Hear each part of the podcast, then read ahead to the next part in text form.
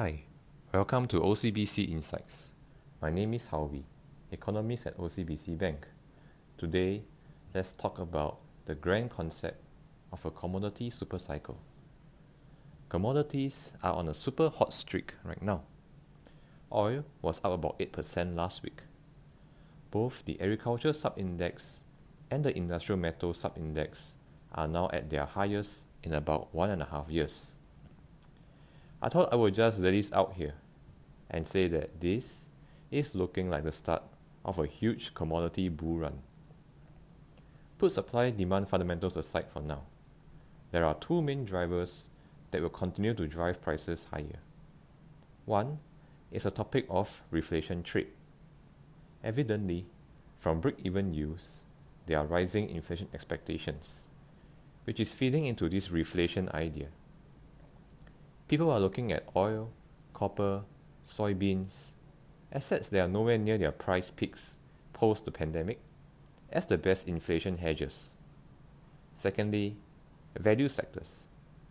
Since the Pfizer breakthrough on 6 November, if you look at the S&P sectors, which sectors have been the best performing? Number 1, energy, up 43% year to date. Number 2, financials. Number 3, materials, Number four, industrials. Three of these four sectors that I just spoke about are linked to heavy commodities, and the market is trying to take big bullish bets on commodities, whether on the commodity itself or via the equity route. Other than gold, none of the other commodities are at their price peaks. Oil, as you can see, is still definitely very low by historical standards. Soybeans is currently at $14, versus its peak of $18. Copper is at $8,000 versus its peak of $10,000. Aluminium at $2,000 against its high of $3,000. And our expectation is for all of these to attempt testing their prior peaks in 2021.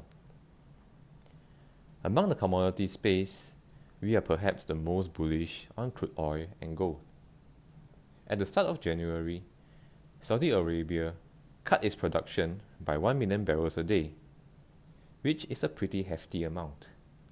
Immediately after that, it followed up by raising its official selling price of its benchmark crude from 30 cents to $1 premium per barrel to the Oman Dubai average.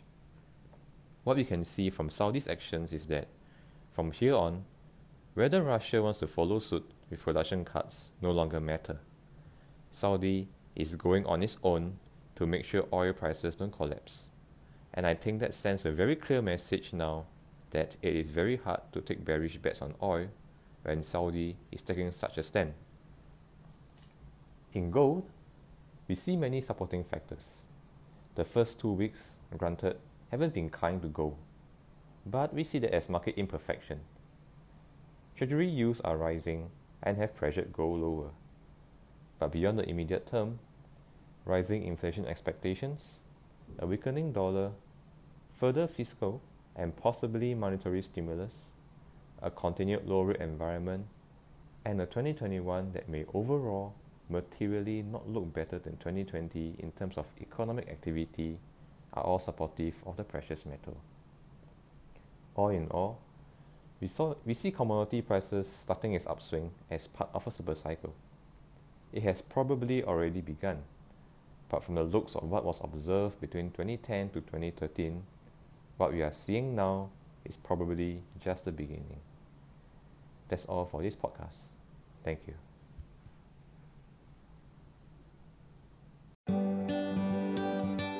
This has been a podcast from OCBC Bank.